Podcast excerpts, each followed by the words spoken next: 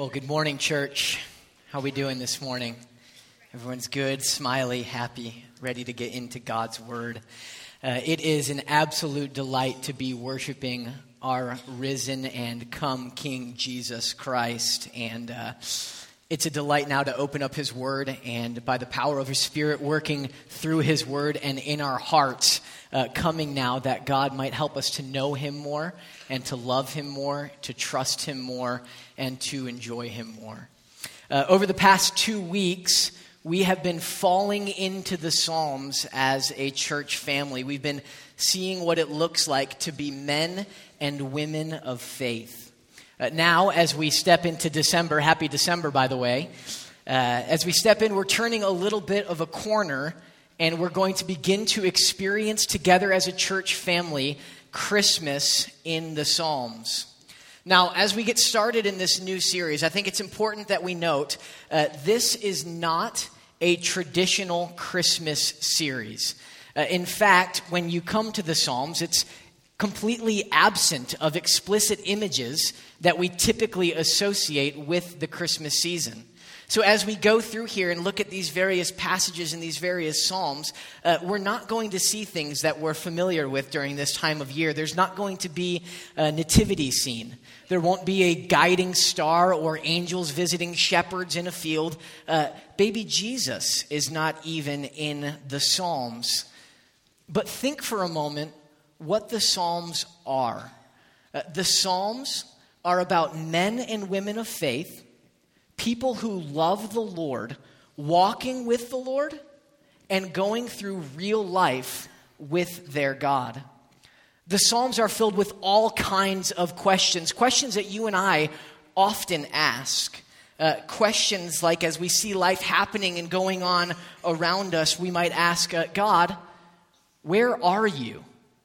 Uh, I know you've promised me in your word that you'll never leave me nor forsake me, but right now in this season of my life, where I'm at, what I'm experiencing, uh, God, where are you?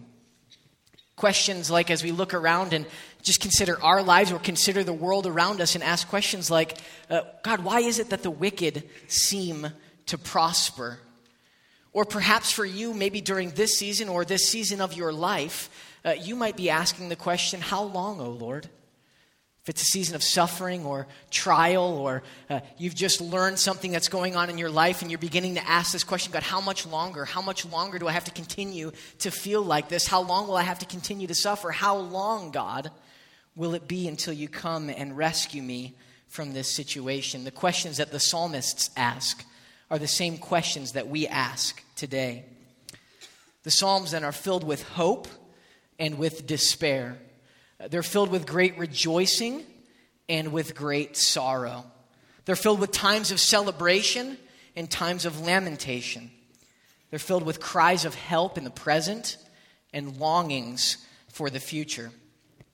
Now, some of the Psalms consider circumstances, while others of the Psalms are more concerning themselves with what's going on in the soul, and sometimes what's going on in the soul based on the circumstances that are going on around us. Some of the psalm look back on events of the past, while others are desperate pleadings here now in the present, and still others are longings for the future, hopeful visions of what's to come. Many of the Psalms have all of these themes, or some of them wrapped up together. Uh, I love the way that one Old Testament scholar summarizes what's going on in the Psalms. He says this uh, In the Psalms, Yahweh reigns supreme over all creation. From the placement of galaxies to the growth of grass, from sea breezes to the flights of birds, from the establishment of nations to the last breath of individuals. Yahweh is always faithful and just. Yahweh guides through his instruction. He responds to the pleas and laments of the righteous. And Yahweh will faithfully vindicate those who seek refuge in him under the rule of his Messiah. His sovereignty over all demands praise, for he is the guide, satisfier, judge, sovereign, treasure, creator, keeper, architect, overseer, provider, supreme one, great king, and God over all. Uh, in short, the Psalms are about God. God who reigns supreme over all, God who is glorified by saving and satisfying all of those who would seek refuge in him under the rule of his Messiah, under the rule of Jesus Christ. So the Psalms are for every season, especially for the Christmas season. What the Psalms do is they help us to lift our eyes from six feet off the ground. They help us to lift our eyes from just the circumstances that are going on around us, that are bombarding us and barraging us all day, every day. And they help us to fix our eyes on Almighty God and help us understand what it is to walk through this life in every season with our God. Christmas is also a season of great anticipation. Uh, growing up for me, Christmas was a really big deal in our house. I'm not talking like big deal, I'm talking like obnoxiously big deal. Uh, so much so, in fact, that when I got out of the house and I was trying to figure out how to temper what in the world I experienced growing up, uh, I drafted a manifesto called Christmas is Canceled. And uh, I was getting ready to send it out to my entire family until my loving and wise wife said, Honey, I don't think that's a really good idea. Uh, I am really thankful for the woman that God has blessed me with. Uh, I remember, though, the anticipation growing up. Uh, my brother and I, his name's Jesse, he's only 15 months older than I am. Uh, we knew exactly where my present, where, where, my parents would hide all of our presents. And uh, parents, your kids know as well. So, the night before Christmas Eve, uh, here was a little tradition that Jesse and I had that I'm confident our parents probably knew about. Uh, we would go under the stairs to where we knew all of the wrapped presents were hiding, and we had several objectives for this mission, okay? Uh, the first and most important objective, of course, was to go and count the presents and ensure that we each had an equal number of presents okay? Uh, then after that, we would kind of go through our Christmas list mentally, and uh, we would make sure that our list of demands was met. We would size up the boxes and, like, yeah, I think that's that, and I think that's that. Uh, and then the last thing, of course, that we would do is we would pick up every single box and we would shake it vigorously to find out exactly how many Legos we would be opening on Christmas morning. Uh, the anticipation for Jesse and I was far too much. We could not wait, and so we had to find out. Uh, Christmas is a season of anticipation, not just for little kids who are hoping to get some sort of present, but a season of anticipation for people of all stages. Uh, people look forward to time with loved ones during this year. Uh, people look forward to time off of school or perhaps rest from work. Uh, maybe people are looking forward to a gift that they're going to receive. And of course, we long to celebrate the coming of our King, Jesus Christ. The Psalms that we're going to look at during this series, Christmas in the Psalms, I think are only going to continue to feed that anticipation of this season. See, Christmas in the Psalms is about considering who God is. It's about marveling that our great God would come and live amongst us. It's about rejoicing in the great salvation that He has brought to us in the person and work of Jesus Christ. And it's about exalting Him for who He is and for all he's done. So we wanted to take this December. We wanted to take this Christmas season together as a family, a church family, and rejoice and celebrate who the Lord is. To take a month together and to say, God, you are good, you are glorious, you are worthy, and in that we celebrate and rejoice. Our God who has come and who is coming again. And so, with joy and celebration and rejoicing on our minds, it makes perfect sense that we would start this series by going to Psalm chapter 14, which has been categorized as a community lament. Uh, a lament, for those who uh, don't know, is a passionate expression of grief or sorrow. What's going on in Psalm 14 is the people of God are looking at the world around them and they're mourning that people, mankind generally, does not seek after God. And because they don't seek after God, it leads them into unspeakable evil. And so, what I want us to see this morning at the beginning of this series is how our great God can take us from sorrow and can lead us into inexpressible joy. So if you haven't turned there yet, it's Psalm chapter 14. It's on page 453 in the Bibles that are in the seats in front of you. And we'll read it together, all seven verses. Psalm chapter 14, starting in verse 1. The fool says in his heart, There is no God. They are corrupt. They do abominable deeds. There is none who does good. The Lord looks down from heaven on the children of man to see if there are any who understand, any who seek after God. They have all turned aside. Together they have become corrupt. There is none who does good, not even one. Have they no knowledge, all the evildoers who eat up my people as they eat bread and do not call upon the Lord? There they are in great terror, for God is with the generation of the righteous. You would shame the plans of the poor, but the Lord is his refuge. Oh, that salvation for Israel would come out of Zion. When the Lord restores the fortunes of his people, let Jacob rejoice, let Israel be glad. And so, Father, I pray as we look at this psalm that you would do this work in our hearts through your word of helping us to come out of great sorrow and into great joy. In Christ's name and for Christ's sake. Amen. Psalm chapter 14 is split up into two stanzas. The first stanza, verses 1 through 3, and the second, verses 4 through 7. So let's take this one stanza at a time, starting in verse 1. Verse 1 begins by exclaiming, The fool says in his heart, there is no God. Uh, this thought, this belief that there is no God, is at the very bottom of all folly. Uh, in the book of Proverbs, a book in Scripture that's devoted to proclaiming what wisdom is, it begins in chapter 1, verse 7 by saying, The fear of the Lord is the beginning of knowledge. Fear of the Lord in the Scriptures means to live as though God is to have a tremendous amount of love and respect and a great desire to want to please the Lord, knowing and understanding that we're accountable to the Lord.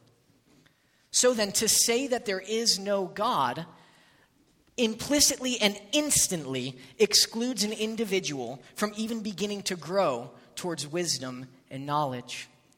Now, David is writing this psalm, Psalm chapter 14, and he's writing it in an ancient Near Eastern context. And so we have to understand what that means because there really was no such thing as atheism as we understand it today. So when he says, the fool says in his heart, there is no God, it's not an outright rejection of the existence of God or gods. Instead, it's a practical atheism. It's the assertion that God if he exists, and whatever he might be like, he is not an active presence in the world. And he doesn't concern himself with the affairs or the doings of man. He doesn't bother himself with what we humans are doing here on the earth, and we will not give an account to him. It's the basic assumption that the God, God, whatever he is like and whatever he is up to, does not care about humans and how we conduct our lives. This is what the fool believes in their heart. The verse continues to say, They are corrupt. They do abominable deeds. There is none who does good. Brothers and sisters, this is the way that life works. This is the way that God created us and designed us. All of our life begins in the heart, and then it begins to move outwardly into our actions, into our thoughts, into our words. Uh, because the heart and the mind is believing that there is no God, the result then is a life filled with corruption, abominable deeds, and it is completely absent and devoid of anything good. Uh, this is exactly what Romans chapter 1 teaches us. You can hold your place here in Psalm 14 and turn there with me. Uh, Romans chapter 1 on page 939 in the Bibles in front of you. And this is exactly what Paul is teaching. He's just echoing or teaching more on what David is saying here in Psalm chapter 14. So, Romans 1, starting in verse 18, it says, For the wrath of God is revealed from heaven against all ungodliness and unrighteousness of men, who by their unrighteousness suppress the truth. They suppress the truth about who God is, that He does in fact exist. And in their unrighteousness, they shut God out. They cast the idea of God aside. They utterly reject God. Verses 19 and 20 continue For what can be known about God is plain to them, because God has shown it to them. For his invisible attributes, namely his eternal power and divine nature, have been clearly perceived ever since the creation of the world in the things that have been made, so they are completely without excuse. Although it is clear to all mankind that God does in fact exist and that God is intimately involved in the lives of individuals, they reject the Lord. And verse 21 goes on to say, For although they knew God, they did not honor him as God or give thanks to him, but they became futile in their thinking. And hear this their foolish hearts were darkened. Verse 22 claiming to be fools, claiming to be wise, they became fools. Because of their futile thinking, their hearts were darkened. Because of their weak and impotent thinking, because of their rejection and suppression of the Lord, because they exclaim in their heart, There is no God. Verse 28 tells us exactly what happens. Since they did not see fit to acknowledge God, God gave them up to a debased mind to do what ought not be done. Psalm chapter 14, verse 1 expresses it. Romans chapter 1 teaches it. Folly begins in the heart with wrong assumptions about who God is. So the fool in Scripture then is not the unintelligent one. The fool in Scripture is the one who lives their life based on faulty assumptions. So, when we read this verse in Psalm chapter 14, verse 1, we might be thinking in our hearts and saying in our minds, Phew, well, it's not talking about me because I'm not an atheist. I do believe God exists. But when we understand that this is not talking about an atheism that's theoretical, it's talking about a practical atheism, it gives us pause to consider for just a moment. Questions like this uh, Do I really live as though God exists? and as though He is aware of my every thought, my every word, my every action? Do I live as though God is, in fact, the living God who is intimately involved in every single circumstance in my life? What about this last week as you reflect on it and consider?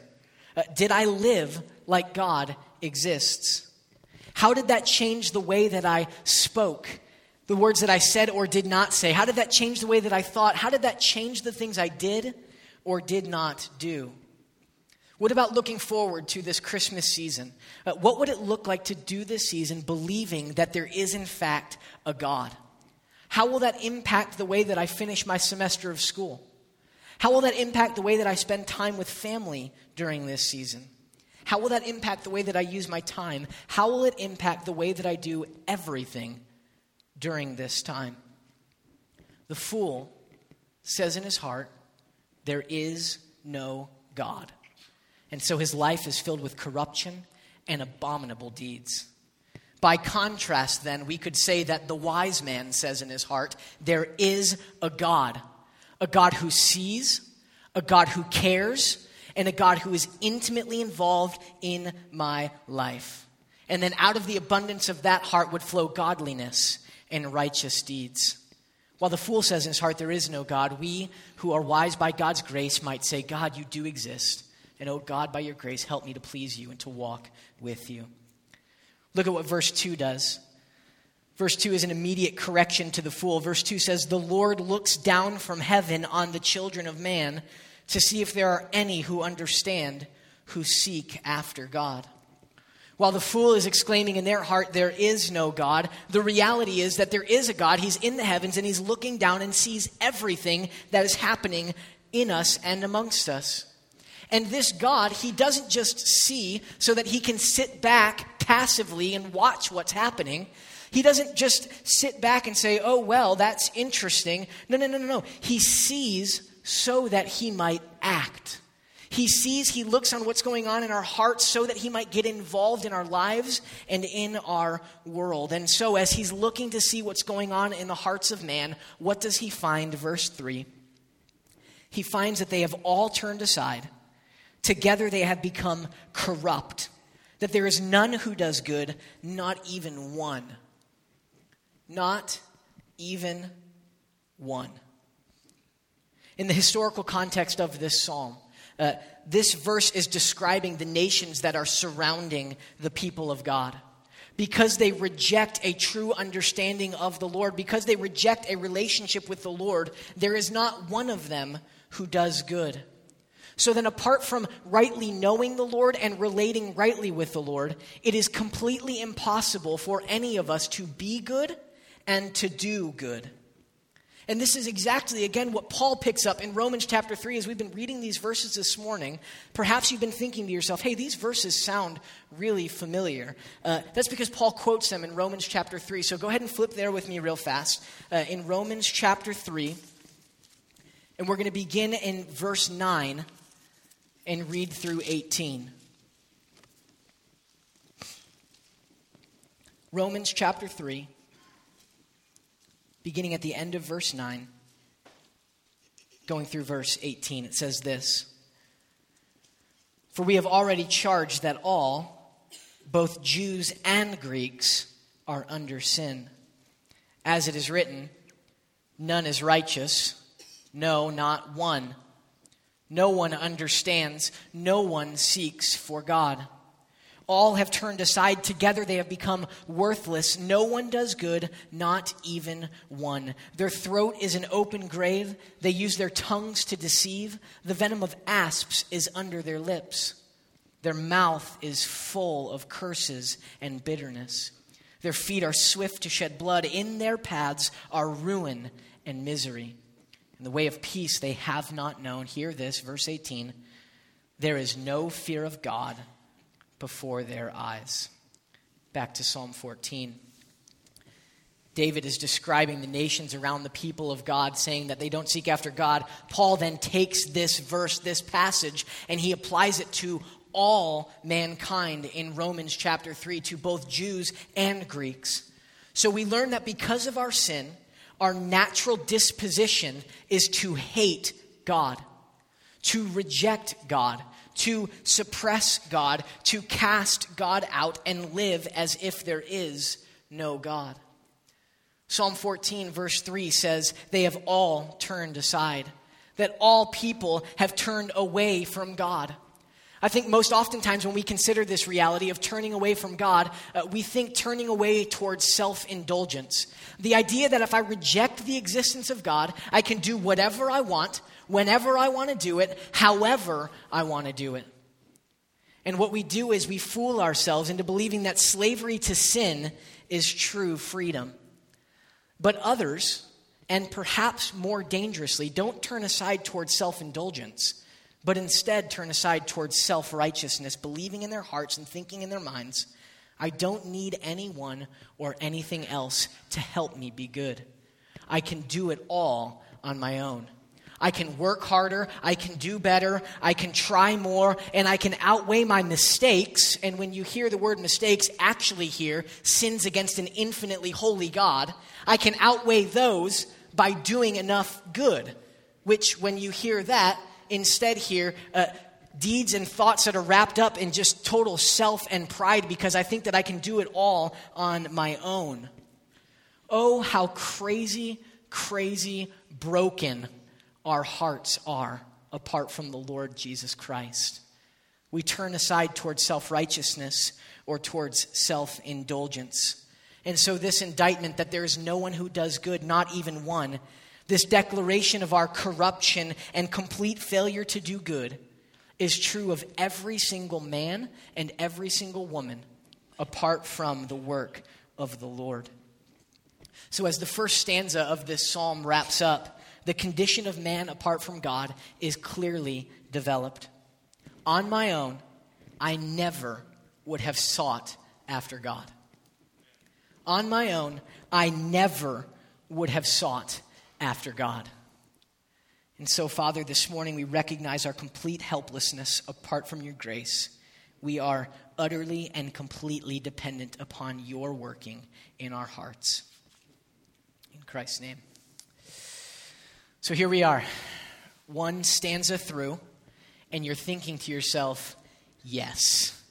This is rejoicing and celebration and joy and jubilee in Christmas in the Psalms. Uh, Cody, you have the gift of encouragement. Thank you. Uh, stay with me. Stay with me because I think that verses 4 and 5 at the beginning of the second stanza begin to transition us out of the pit. Uh, look at verses 4 and 5 with me. It says, Have they no knowledge? all the evildoers who eat up my people as they eat bread and do not call upon the Lord. There they are in great terror, for God is with the generation of the righteous. Psalm 14, although the peoples of the nations around the people of God are foolish and corrupt, and Romans 3, although you and I, apart from the work of the Lord Jesus Christ and our own sinful nature, are corrupt as they are, this psalm proclaims that God is with the generation of the righteous. Brothers and sisters, verse 5 is Christmas. Far from verse 1, where we're proclaiming that there is no God, verse 5 declares that there is a God, and this God is with his people. Isaiah 7:14 Behold the virgin shall conceive and bear a son and shall call his name what? Emmanuel which means God with us. Yes, God was with his people throughout redemptive history, and his presence was manifested to them in many and various ways. Sometimes in a pillar of cloud, sometimes in a pillar of fire, other times in a great storm on the top of a mountain. But never before, never before Christmas had God taken on human flesh and come to dwell amongst us as a person. God does not just look down from the heavens on the children of man, verses 1 and 2, but no, instead, he comes and he seeks after them. He doesn't just sit back and say, oh, well, I guess there aren't any who are doing good. He doesn't just sit back and say, oh, I can't wait to squash them or stomp them out and destroy them. No.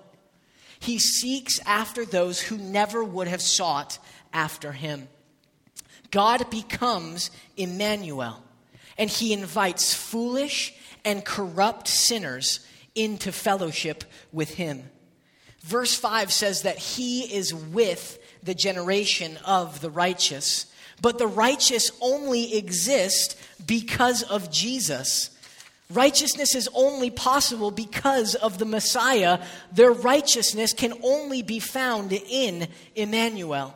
This is Romans 3 21 and 26. You have it on the screen here. You don't have to turn this time. It says this.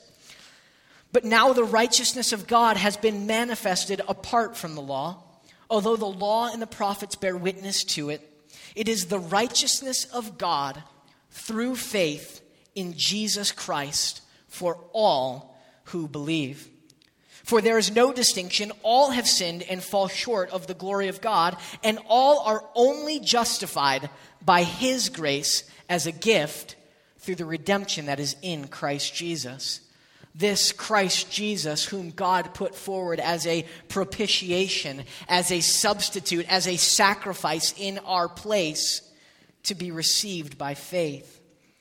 This was to show God's righteousness because in his divine forbearance, he had passed over former sins. That's going to be really important in a minute.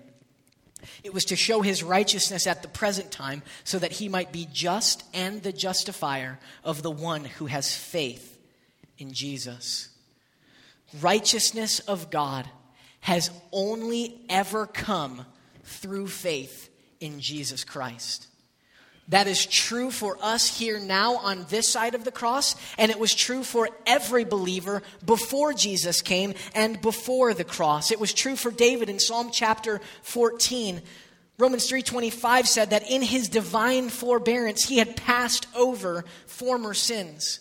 Here's what that means. It means that every sin ever committed before God came to be before God came to be with us in the person and work of Jesus Christ, it was passed over not overlooked as if it were ignored, but it were almost added to an ever increasing account.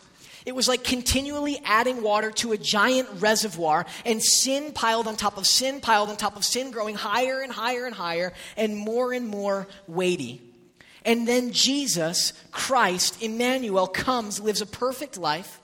He's condemned in the place of sinners. He's put on the cross and bears the full weight of all sin. It's like a dam that was holding back that reservoir is released, and the Lord Jesus Christ absorbs all of it.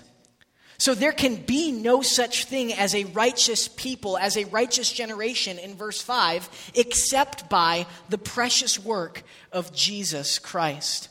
It's only because of the righteousness of Emmanuel, because of the life of Emmanuel, and because of the sacrifice of Emmanuel. So it is no wonder that verse 6 continues and says, You would shame the plans of the poor, but the Lord is his refuge. The Lord is the refuge of the poor and needy and dependent one. The Lord is the refuge of those who are poor in spirit and recognize that apart from God's work in their life, they cannot be good or do good. He is the refuge for the sinner that turns from his sin and trusts in Emmanuel for his salvation. He is the refuge for his people that are constantly assailed by the ungodly who hate God and who hate his people. In Psalm chapter 14, David looks around at the world and he laments with his people that mankind generally hates God and wants to destroy God and his people. Sinful mankind wants to wipe God out and wants to rid the world of his people. But God is with the generation of the righteous. God is a refuge for his people. And so, verse 7, David proclaims and he cries out and says, Oh, that salvation for Israel would come out of Zion. This is what the godly of every age have longed for for the coming of the Messiah, for the coming of the King to come and establish his righteousness and his justice, for God to finally and fully establish his kingdom and to pour out a great salvation on all his people.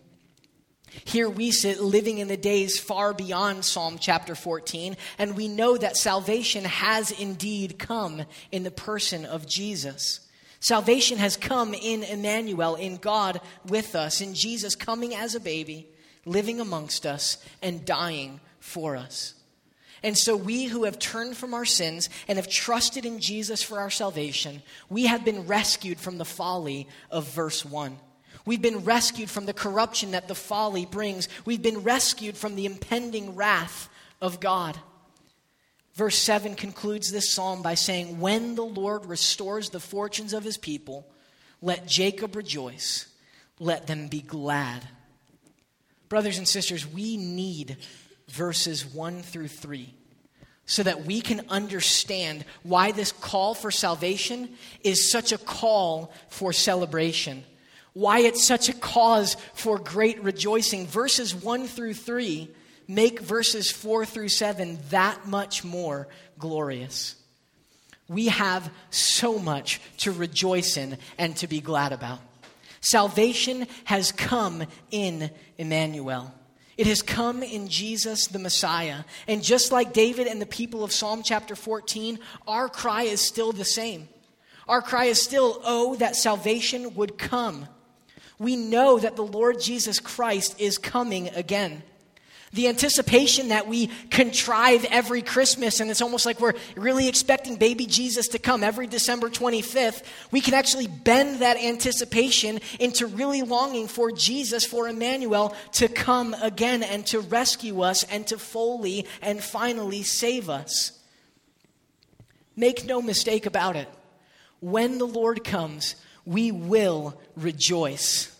Oh, we have much to rejoice and be glad about now, but on that day, our rejoicing is going to be explosive because God Himself will come and declare, Behold, the dwelling place of God is with man. And Emmanuel will come again, and it will be God actually with us forever. Stanza one shows that on my own, I never would have sought after God. But as stanza 2 concludes, we see God sought me as Emmanuel. I never would have sought after the Lord on my own, so God, looking down on the children of man, seeing that there's none who seeks after him, sends Jesus, Emmanuel, God with us, to come and seek and save those who are lost. God demonstrates his love toward us in that while we were yet sinners, Christ died for the ungodly. And so it's Christmas. It's Christmas time, and as we enter this series, and as we begin to work our way through it here this December, I invite us as a church family to consider taking three actions. This Christmas for us as a church is a time for these three. First, let us recenter our lives. As we step into this season, let us recenter our lives. Let us think rightly about God. Let us think and believe according to wisdom. Let us live as though there is a God, the God of the Bible, who is actively engaged in every single one of our lives, that's actively engaged in our church, and that is actively engaged in our world. And let us draw near to him with great love and great respect, fearing the Lord and desiring to please him. Let us live our lives before his face. And as we do that, would we listen to him in his word? And would we cry out to him in prayer? Would we think and speak and do as though God is and as though God is the most important relationship in our lives and not just a cute tag on for all of the holiday cards this season? First, let us recenter our lives. Second, let us remember our salvation. Uh, baby Jesus came for a purpose. He came to rescue mankind from their sin. He came when we were once foolish, corrupt, and failing to do good. He came so that he might buy us back by his blood, by the blood of Emmanuel. We then have been justified by faith, and we have peace with God because of Emmanuel, because of God with us, if we have in fact turned from our sins and trusted in Him. So let us remember our salvation, and finally, let us rejoice in our coming and certain future. Let us rejoice in our certain future. God with us will not just be something that we reflect on during Christmas time. God with us will be our everyday, every moment reality and all else, all the pleasure and all the pain of this life, will pale in comparison to being with God for eternity. So, this morning, as we begin to do all three of these things together as a church family, uh, I think it would be fitting for us to end our time together in communion. And so, if the communion servers would want to get in place and the worship team would come up, uh, we'll begin to do all three of these things together. Uh, here's what's happening in communion. Uh, communion is a recentering of our lives. What we do in communion is we understand that it's communing with God. It's actually uh, having community, having relationship with the Lord. What the Psalms do is they help us to lift our eyes from six feet off the ground, and communion also helps us to recenter our lives and invites us to pause and to consider who God is and all that God has done. Communion is also effective in helping us to remember our great salvation. For communion pictures the gospel. Communion pictures the good news of Jesus Christ. It reminds us of a body, a body, Emmanuel, coming in the flesh that was broken for us, and of the shed blood of Emmanuel. It reminds us that we never would have sought after God, so God had to do it all and come and seek after us. Finally, communion points us forward. It points us forward, as in 1 Corinthians 11 26, it says, For as often as you do this, as often as you eat and drink the cup, you proclaim the Lord's death until he comes. So, communion then is a time for somber feelings of looking back and remembering the salvation that was wrought for us in the work of Christ because of our sinfulness. And it's also a time of great rejoicing and considering that this Jesus who came to save us from our sin will come and save us from this present generation. The gospel changes everything. The good news of Jesus Christ that he came to live and die and rise again for sinners changes everything.